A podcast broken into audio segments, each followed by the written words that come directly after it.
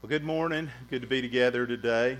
And uh, if you're a guest with us, we'd encourage you there in your chair in front of you is a Connect card, and it's just what it sounds like it would be. It gives you the opportunity to share information that helps you helps us connect with you so that we can uh, communicate and know needs and know you.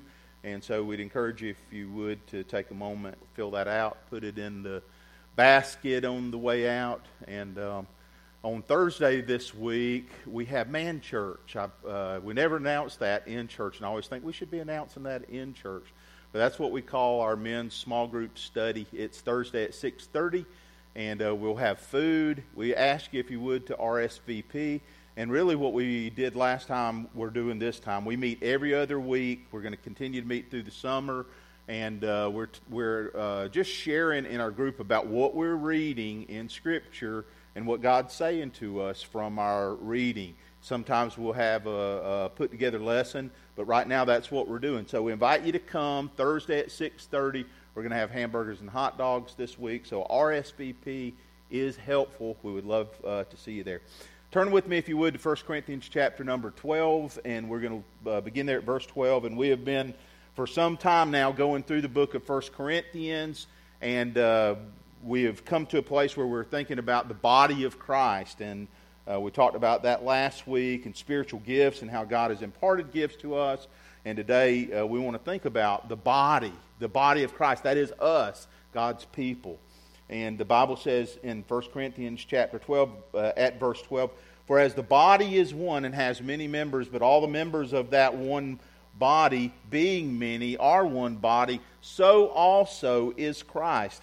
For by one Spirit we were all baptized into one body, whether Jews or Greeks, whether slaves or free, and have all been made to drink into one Spirit. For in fact, the body is not one member, but many. If the foot should say, Because I'm not a hand, I'm not of the body, is it therefore not of the body? And if the ear should say, Because I'm not an eye, I'm not of the body, is it therefore not of the body? If the whole body were an eye, where would be the hearing? If the whole were hearing, where would be the smelling? But now God has set the members, each one of them, in the body just as He pleased. And if they were all one member, where would the body be? But now indeed there are many members, yet one body. And the eye cannot say to the hand, I have no need of you, nor again the head to the feet, I have no need of you. No, much rather, those members of the body which seem to be weaker are necessary. And those members of the body which we think to be less honorable, on these we bestow greater honor. And our unpresentable parts have greater modesty. But our presentable parts have no need. But God composed the body, having given greater honor to that part which lacks it, that there should be no schism or division in the body but that the members should have the same care for one another. And if one member suffers, all the members suffer with it. Or if one member is honored, all the members rejoice with it. Now you are the body of Christ and members individually. And God has appointed these in the church first apostles, second prophets, third teachers, after that miracles, then gifts of healing, helps, administrations, varieties of tongues. Are all apostles? Are all prophets? Are all teachers? Are all workers of miracles? Do all have gifts of healing? Do all speak with tongues? Do all interpret? But earnestly desire the best gifts, and yet I show you a more excellent way. Father, thank you for the Bible. Thank you for how it uh, speaks and helps. And I pray today that you'll open up our minds and, God, help us to uh, listen to your voice and your, and your spirit as you speak your timeless reality. And I pray that you'll transform us day by day, week by week, so that we are the body, so that we uh, understand and appreciate how we connect with each other. And that has the meaning that you desire. And I pray it in Jesus' name. Amen. Well, the human body is the metaphor that God chose to help us understand the church. So he says, the, the, just as the body, the human body, has many members, he says, so is Christ. He says, Christ is just like that. He, of course, is what to us? Who is Christ to us? He's our head, right? And he says, We are members of each other. We're the body, we're connected. Each person, we said it last week, you matter. Everybody matters. And, it, and we talked about that. Why does that matter? Well, God has chosen to use the body to illustrate what we're like as a congregation, what every church is like. And it's interesting. Uh, I don't know how many of you remember uh, health and anatomy and physiology in school. Some of you are still in school. But there are 11 systems in the body. And uh, so if you can name all of them, I'll give you a free book. Go ahead. Somebody probably can, but uh, I couldn't uh, without uh, interacting with that. But one of them is called the integumentary system. I'm probably mispronouncing that. You know what that is? What is it? It's your skin, it's your eyebrows, your hair, your fingernails. It's the stuff that God gave you to keep the stuff that's inside that nobody hopes to see from being seen. And it's more than aesthetics, too. It's more than just cosmetics, like, oh, you, you know, you have attractive skin, and I used to have hair everywhere, you know, on my head and all that, but now it's just, it's uh, intermediate, it's here and there. But uh, the, the, uh, God gave us the, the skin, and it's also your cooling system, right? It's not just about attractiveness and keeping your inside stuff inside, it's also a radiator of sorts that God gave to you so that your, your body uh, regulates itself in that sense. And there are some parts of the body that are that we don't really want to think about. We don't have to think about a lot of the systems, but you have a digestive system and a urinary system. And now I've made everybody uncomfortable by making you think about that. But we have these systems that work together that God gives. Sometimes we don't think about them. The reproductive system. A miracle that God gave so that I could have a grandbaby, okay?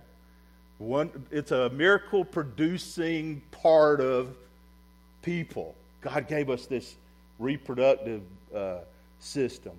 And He gave us a skeletal system and a muscular system that they, they work together so that you can move around. This frame that's inside that you don't think about most of the time, right? It's there. That skeletal system, the muscular system, the tendons and ligaments, that's part of a system that was designed to transport you around. And we've been uh, given that. We've been given a cardiovascular system. See, now you're in health class all over again. It pumps your blood throughout the body, this network of arteries and the heart, and it's a system sending blood all over the place and uh, helping, helping us to be alive. The lymphatic system that is part of your immune system. Cody, are you writing them all down, proving that you know all the systems? That's what it looks like you're doing. The, uh, the uh, lymphatic system, the respiratory system, you know, our lungs, our breathing, the, the fact that God made this wonderful body that we have that's able to uh, keep us uh, alive, endocrine system or uh, glandular system. About, that's about our, the chemicals in our body and how they're regulated and hormones and things like that. The uh, neurological system, which is basically our body's uh, communication network, right? It's uh, functions in your brain and uh, your nerve endings that send signals out that help us to have appropriate responses and all those things. But it's interesting that the, when the Bible talks about the body of Christ, it uses the analogy of the human body. And we think about how wonderful the human body is. The body of Christ, like that, has systems. The uh, scripture is trying to help us think uh, about how God wants us to be. It has tasks, right? Just like your body has tasks. Most of them, as I say, we don't even think about. They just happen without our thinking. And the body of Christ has functions and necessities. So when we think about what a, a, congregation of people is intended to be, it's intended to function like a, the human body in concert and connection and cooperation to the end that, you know, we, if you thought about what the purpose of your body is, there would be all kinds of ideas. Of course, from a Christian perspective, we would say this body is the uh, living place, the dwelling place of a spirit, a soul that's meant to be in relationship to our Creator. But this body has a purpose, and it is to help others to experience God, to know God, to help us know God, and to live out our faith in community with each other, and to love God deeply.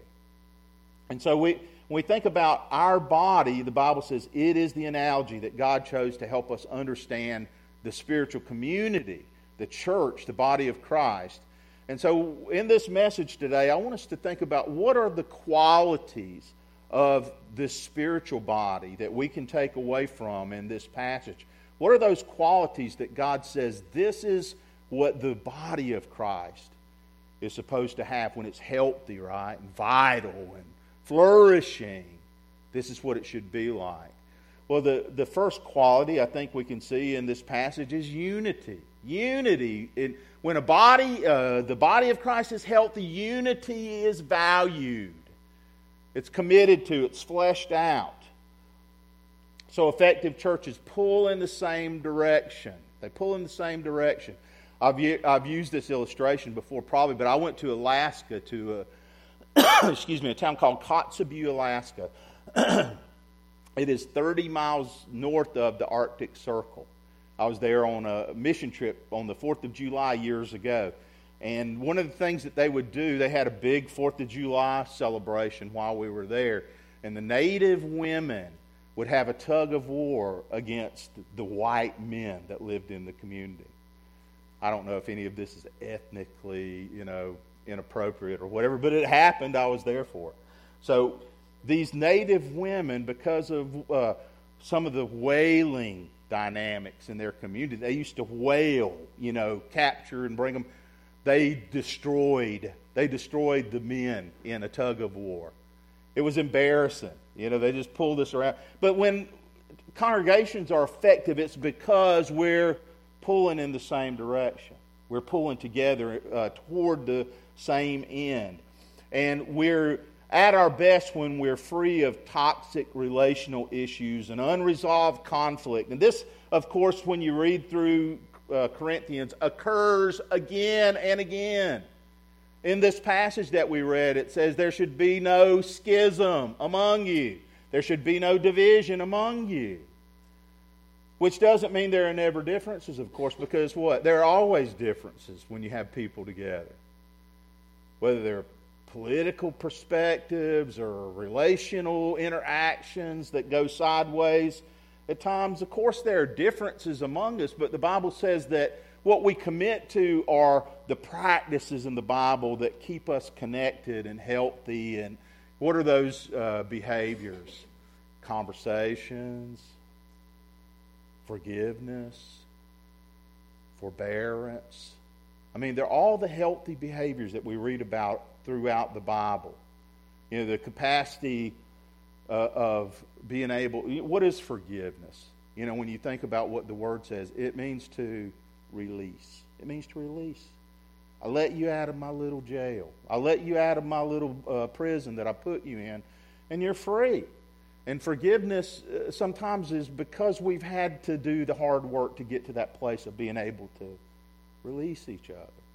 But unity happens because there, there's a commitment that people have to work through and do the hard things. It's not that they're difficult, it's difficult to know what the Bible says eventuates in unity. I mean, we can we know what they're, it's not hard to know what they are, it's just hard to do them, right? It's hard to do them. So sometimes we leave them undone. The consequence is we don't have unity and we, we um, mess up the opportunity to experience the power of God among us. Because the power of God among us is tied to that. It's tied to people being together. Last week we said, I remember that our effectiveness is tied to our togetherness. Our effectiveness is tied to our togetherness. So the Bible says that God has committed to us the ministry of reconciliation. The ministry of reconciliation. And of course, we know that part of that, and the biggest part of that, is the gospel ministry. It's the truth that Jesus Christ was God in human form, who came to earth and lived a human life to die a substitutionary death on behalf of all the sinners. The only sinless person died for all the sinful people, the Bible says. He allowed himself to be a sacrifice for us, and then he was laid into a tomb and rose again the third day to demonstrate that he had power over sin and death and hell. And that's this ministry of reconciliation that is the big picture. But then underneath that, this ministry of reconciliation is a ministry of peace, per, person to person, person to person. That the Bible says, as much as it depends on you, be at peace with everyone. That's the hard work. Is being at peace with everybody, is working through uh, difficult things. But reconciliation is so important that Jesus gave his life for it. That's how, how important it is. Elizabeth George said, Our conduct is an advertisement for or against Christ. Our conduct is an advertisement for or against Jesus Christ. That's why unity in the body of Christ is so important. So, first, when we think about what does a healthy body look like, well, the uh, unity is valued. But secondly, comparison is avoided. Comparison is avoided. This is such an interesting passage of Scripture because Paul gives us this absurd anatomical conversation that's happening. It's absurd. You know, he pictures the hand saying to the foot, I don't need you, or the eye, you know, saying, Well, you know, I don't need you. I, I just, all I need is me, this big eyeball. But that would be grotesque, right? If your body was just one big giant eyeball. That would be weird. So that's not what, you know, he says that's not how it is. Comparison is avoided. We each grow to understand who God made us to be, and we flourish in our own skin and our own personality. Comparison is unhealthy because it has an adversarial aspect to it. When I compare myself to others, I'm viewing them in an unhealthy way. If I'm comparing myself to see how I size up or measure up. We fail to celebrate others at the same time we miss out on our own significance. That's what comparison does. I can't celebrate you at the same time I can't be me. I can't be the me that God made me to be. So it's inherently limiting. It can't help but cross over into sinful jealousy. I wish I was a hand, said the frustrated feet. I help you walk around, but I never help you eat. Aren't you glad your foot never helps you eat? Disgusting. I wish I was an eyeball, said the disappointed ear. You do all the seeing, and all I do is hear. That's it. I don't ever get to see. All I get to do is hear things all the time. That's the, you know, the Bible is showing us there's this segmented way of seeing life that is like never going to turn into what God means to happen among His people together. Without the ear, there's no hearing. Without the eye, there's no seeing. And each part is important, the Bible shows us. And our uniqueness heightens the value of our contribution. The fact that God made you to be who you are and made me to be who I am you know, when you put all that together, it heightens your uniqueness, it contributes something that without that, the body isn't what God meant for it to be. So, the inverse of this idea, you know, what Paul really is saying, we've heard this saying before, that God intends for everybody to bloom where they're planted. Be the best version of yourself and contribute out of that. But the inverse of that is only thinking about my part and not valuing the part that others contribute. So I want to be mindful, and each of us should try to be mindful of the fact that, yeah, I've got something important to bring, but so does everybody. So does everybody. So comparison is avoided. That's poisonous. And, and instead, we, we talked about last week collaboration. Collaboration, that beautiful word of co laboring and bringing together what every part can contribute so that the system together, you know, when our systems are some part of it in our physical body is not uh, working properly, of course, it, that's bad health, right? Or there, there's something in our health that causes us to be concerned. So, you know, same thing in the body. We want everything functioning and being healthy. But then also we see in the passage that differences, the third uh, way we understand a healthy body is that differences are harmonized and celebrated. They're harmonized and celebrated. Diversity is kind of a loaded political word in our culture, but it uh, doesn't need to be. The fact uh, that God puts the Holy Spirit in all of us, He puts the Holy Spirit in each one of us. The scripture says you've been baptized by the Holy Spirit into one body. So the Holy Spirit's baptism, you know, this baptism is representative of a spiritual truth that's happening. So when a person is baptized, it represents the fact that that old person passed away and a new person has come uh, alive. And that person that came alive is made alive by the Spirit. He animates and gives life. And so we're baptized into that body by the Holy Spirit, and everybody gets the Holy Spirit. Romans 8 9, we've mentioned this recently. It says, if you don't have the Spirit, you're none of His. Because the Spirit is what makes you a Christian and makes you alive. So the Holy Spirit living inside of us produces this miracle of life in us. And so the fact that we all have this Holy Spirit in common is enough. God says, I gave you all that you need in giving you the Spirit. I enjoy music a lot. And in music, every instrument adds to the orchestration. Uh, the, in rhythm with each other, a miracle of collaboration occurs. The other person's uh, talent and contributions heightens and accentuates the contribution of the other musician.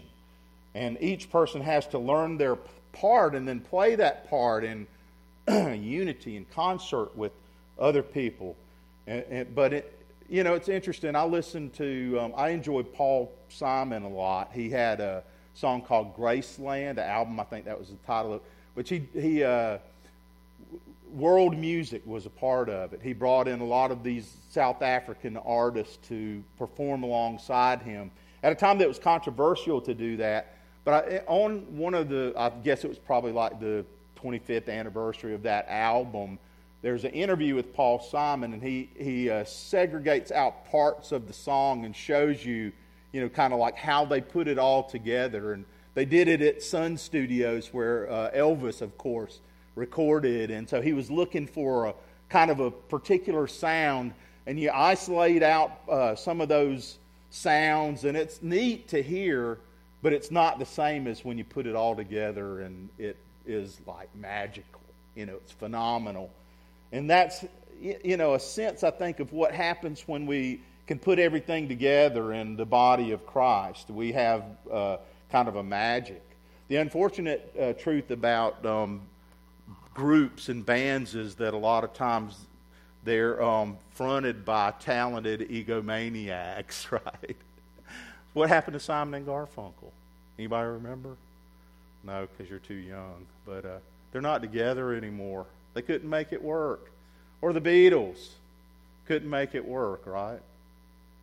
Or Creedence Clearwater Revival. I've always liked um, that band. My dad had them when I was a kid on eight track guess what? They're not together anymore. Because, like, the front man was kind of an egomaniac. and they just couldn't make it work out. And that's, you know, sad, but it happens. But when we think about the body of Christ, our goal ought to be to help position each other to succeed. I should want you to flourish. You should want me to flourish because if we're all flourishing, that's a good thing, right? So the body of Christ, with all its differences, I'm fascinated by like how different places that people come to, you know, and how then they come together with this background from some other part of the country. And yet, it doesn't matter because the Holy Spirit lives inside of us. If we just yield and surrender and we uh, prioritize what He wants for us. But also, we see that in a healthy spiritual body, God's sovereignty, number four, is recognized because that's what it says here in the scripture that he put each part of the body in, into it just as it pleased him. He gave it its meaning, and he, he decided where each part would go, and how, as we talked about spiritual gifts last week, and we talked about the fact that you are made, you are made a specific way with interest I don't have, with uh, abilities that God didn't give me. He didn't give me the same abilities, that it, but He is sovereign Lord, and He decided. And then He put us together, and that's the heartbeat of it all. Our preferences when we come together are surrendered to Jesus. Why? Because Jesus is who? Lord, L O R D. He is Lord. I'm not Lord. Jesus is Lord. And so we, we make our preferences, we surrender them to Him. God is, uh, the scripture says here, God has set the members, each of them, in the body just as He pleased.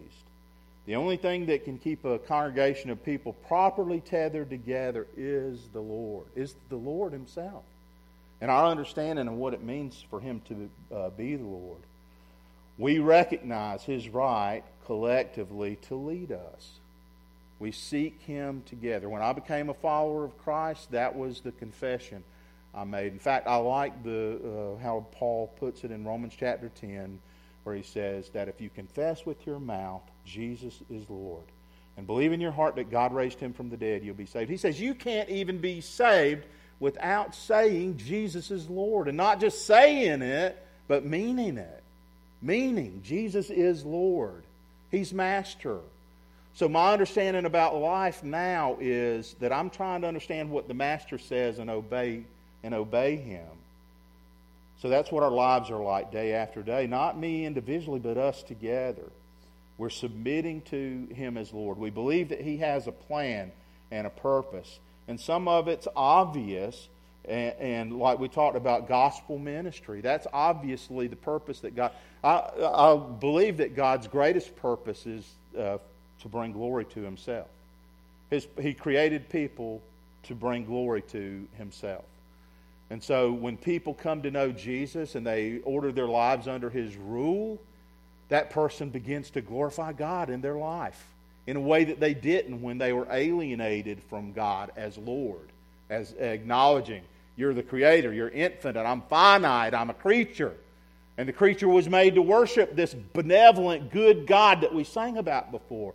And so we worship him and we make our lives available uh, to him. And, and that's, we see his purpose in him glorifying his name. In fact, Jesus praised that. He says, um, I, that I came to glorify you, glorify your name, Lord. He says, I've both glorified it and will glorify it again. He's, he wants to be glorified among us.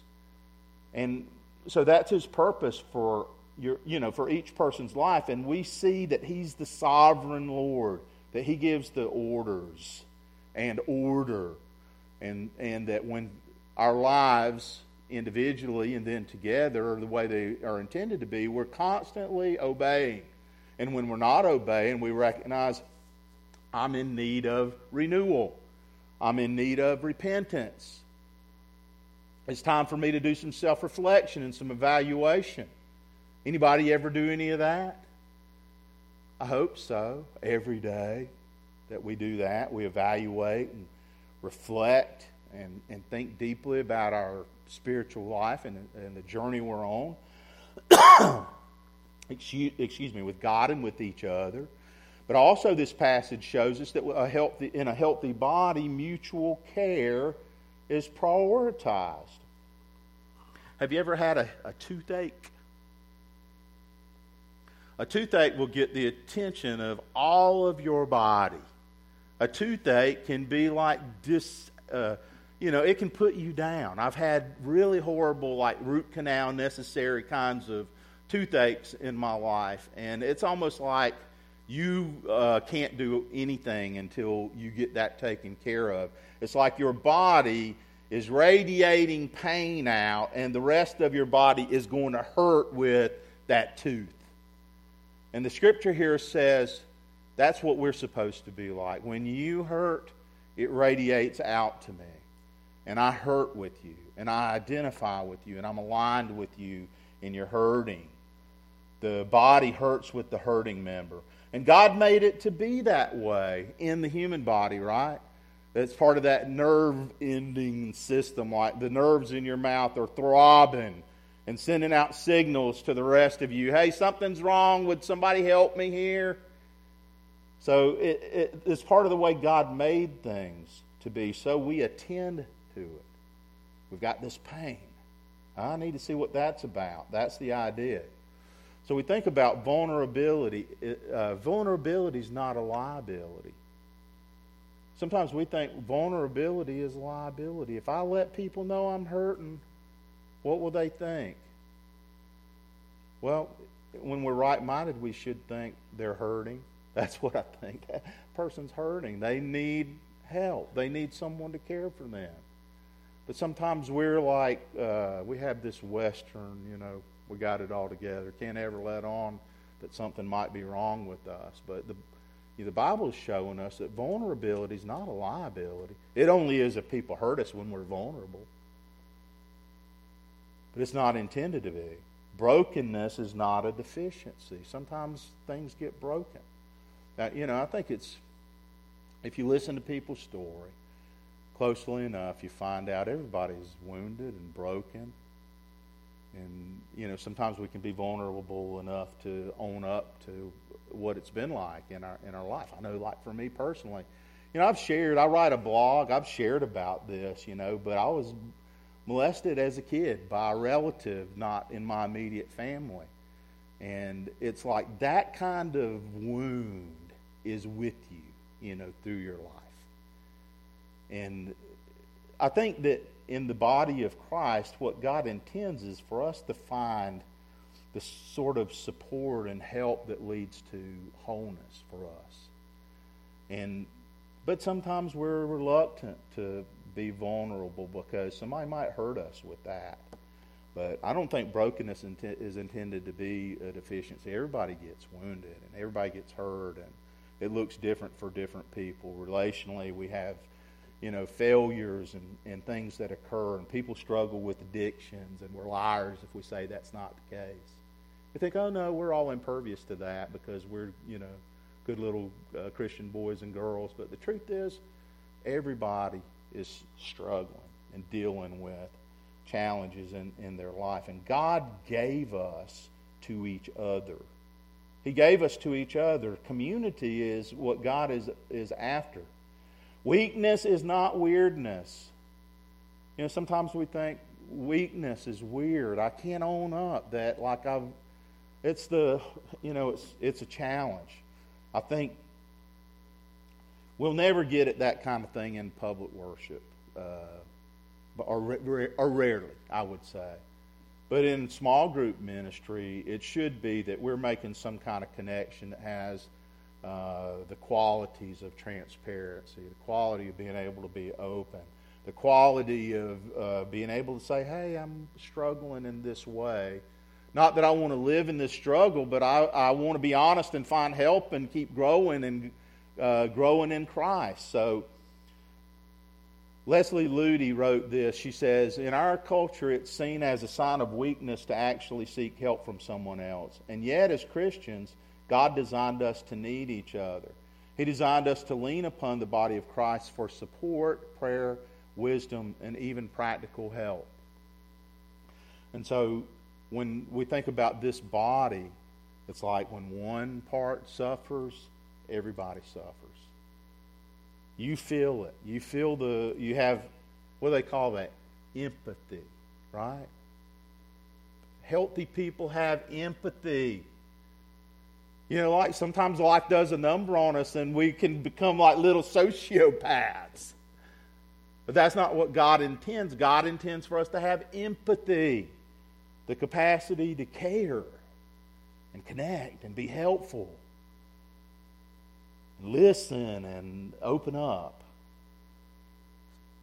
So, mutual care is prioritized, servant leadership is experienced, number six because he talks about this list of uh, charismatic, we would say, some of them gifts that And things like apostleship. He says God gave apostles. We would say, well, is an apostle still a functioning office for us, or was it uh, the 12 and those who were um, confirming the gospel in their day?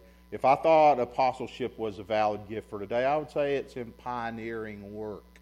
That may be how we would experience, like someone who is trying to press the gospel into dark places where there's no gospel witnesses. But apostleship was an acknowledged group. The apostles were the group of people who uh, God was using to give us this in part. There was they didn't have this that the canon of Scripture that we have, right? When they met in their meetings in the first century, they didn't have 66 organized books like we have. It was in the process of being determined what was going to go into this book that we take for granted that we have now. And the apostles were part of that. But they, they give us this list of uh, he gives us in this passage a list of people who uh, had gifts to exercise in the ministry of the gospel in the local church. And he talked about prophets. And we would probably say, um, rather than thinking about foretelling, we're forthtelling, is the way I hear people say it. The, we're proclaiming. The prophet proclaims. He tells God's truth.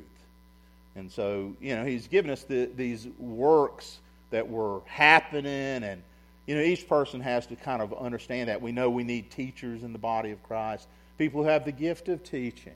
And, the, and you'll find that there are people in the body of Christ who have gifts of teaching, that they can take the scripture and they can understand it and they can illustrate and apply the Bible and help people to understand its, its uh, message. So God gives teachers, and He gives, uh, it talks about miracles in the first century. Of course, when God broke through in person, you saw unusual works of God. And, and we talked about last week not limiting God.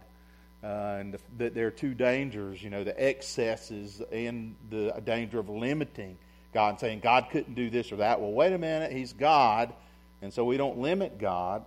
But the, then gifts of healing, helps. These get into the more um, mundane, you know, sort of things, like a person that's helping just says, "Hey, I recognize that um, the lawn needs to be cut, and I'm going to come out there and cut grass." You know, that helps the ability to do things that uh, need to be done because even though the church, the church. Uh, is, is not a building, it has a building, right? It isn't a building, but it does have one. It isn't the grounds or the property, but it has that, you know, as part of its expression of itself here at 1094 Goshen Road. It has that, you know, and things that have to happen, administration that has to occur. So he says, they, these are some of the leadership, uh, you know, ideas that are present, and this is not exhaustive because we, you know, we said Romans 12 talks about spiritual gifts too. And it talks about different spiritual gifts uh, there. Some of them are different than these. and Ephesians chapter 4 talks about spiritual gifts. And it explains it, and it's even a little more different in some ways than what you see here. So that's not exhaustive, but it is saying that God gives to the body of Christ leaders, and all those leaders, when they understand themselves properly, are servant leaders. You remember what Jesus taught in Scripture? He said, The student is not greater than his teacher, but he says, Every student, when he's properly trained, will be like his master. So Jesus is the master. And he says, Every student, when he's fully trained, he, his goal is to be like his master. What was our master like? Do you remember, like one of the last days that Jesus was on planet Earth when he came here in the first advent.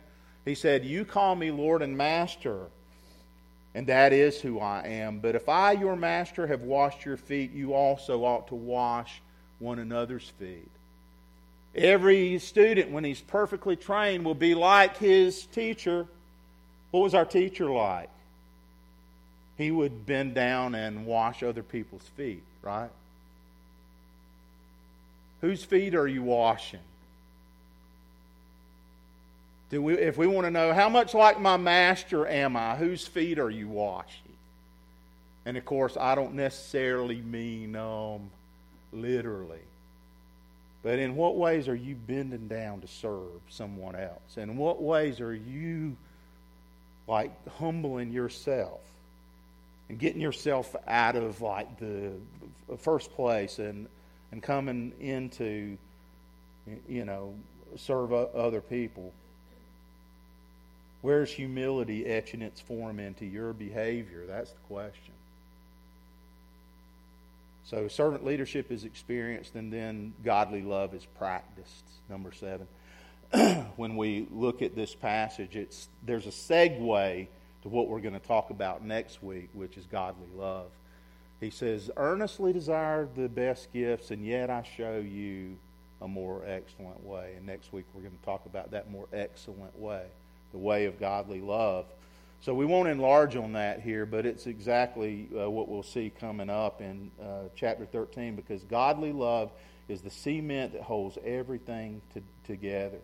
And if we don't have love, we're going to see the Bible says we are nothing. If we don't have love, we are nothing. We don't have anything to give. We might as well pack it up and, and uh, go our separate ways. Mark Dever I uh, first heard of him through a book called Nine Marks of Healthy Churches, and I love that uh, book and his thoughts about community. He's pastor of Capitol Hill Baptist Church in Washington, D.C. He says, when a person becomes a Christian, he doesn't just join a local church because it's a good habit for growing in spiritual maturity. He joins a local church because it's the expression of what Christ has made him a member of the body of Christ. You're a member. You are a member. And God doesn't intend for us to be dismembered, right? He intends for us to be membered. he intends for us to be in here, connected, intentionally, deliberately, working toward this sort of picture of community. And of course, at times it's going to be misaligned, and but that's not natural. That's not normal. It's, not God's expectation. His expectation is for us to be part of this body of Christ with Jesus as our head. So when the body of Christ is functioning as He intends, there's a potential for miracles. Isn't that a powerful thought? That we come expecting God is going to do. The miracle we hope for is transformation in the lives of human beings that this person who previously was not a worshiper would become a worshiper of God. That's what we hope for in community is like we can be a part of the new birth for someone else and then to nurture that in each other. So we're that body. That's what the Bible says. The people in whom the Holy Spirit has come to reside are members of each other. You are a member of the other brother or sister in whom the Holy Spirit is living. So when we meaningfully belong to one another and serve alongside each other, we are whole and complete. That's what God's want, his desire for us is to work that out. Our gifts in the Holy Spirit are synergistic. Uh, they work synergistically. It's, the idea of synergy is like complement, work, working together, synergistic. It's a real Bible word, actually synergy, the idea that together we work. We work together. And, and God is building us together, the Scripture shows us. So we're most effective when we have thoughtful, deliberate ways of helping people know and live out their calling in Christ's body. I'm r- very glad that the church that we, uh, Frankie and I, came to faith in Jesus in back in 1987 when we were baptized, little baby Christians and and uh, they put us into small group ministry, and they started to equip us to think and behave as, as Christians. That church invested in our lives in a way that uh, left a mark on us forever. And I'm, I'm grateful for that. That's, I think, what God intends spiritual community to do to bring us together, to connect us, and to help us to uh, be more than we can be just living our singular life. And armed with the knowledge of what God wants, we live it out and, and our identity collectively as servants to Him. So we're going to have a time this morning of commitment. We usually sing the song to conclude our service, and I'll stand down front and I'll be happy to pray with you and to help you uh, as you think about uh, commitments or some way that God may be at work through uh, what He's saying in His Word. And, you know, to me, the most obvious place for people sometimes is starting uh, the journey as a follower of Christ. And, you know, I think that is thoughtful and deliberate, and it's a miracle that God performs. We just recognize that the Bible says our sin has separated us from God, and all have sinned and come short of the glory of God, and there's not one righteous. And God, as we talked about already, paid the price through His Son. And so maybe the step for you is to trust Him publicly, because Jesus says, if, if you're ashamed of me, he says, I'll be ashamed of you before my Father in heaven. There's no private following of Jesus. He calls us all to follow him publicly and identify with him publicly. And not only as a way of standing in front of a congregation, but then going out and living that way in our life so that people know that we follow Christ. And uh, so we, will have a time of commitment. It may be that you want to respond pu- publicly to the gospel, and we invite you to do that. But let's stand together, and I'll pray for us. God, I'm so grateful for the Bible and uh, how it constantly calls us back to uh, your best for us, and it shows us your best. And I pray today that you'll work among us, Lord. God, we're imperfect people, but we want to please you. And we realize, God, that uh, sometimes we come short of that, but I pray that you'll help us to, to be able to uh, find a, a way to uh, live in a way that you're honored through us, that people look at us and they say, ah, that's what it looks like when Christ has real meaning to people. And so, God, help us today, and I pray that you'll bless down this time, and we ask it in Jesus' name. Amen.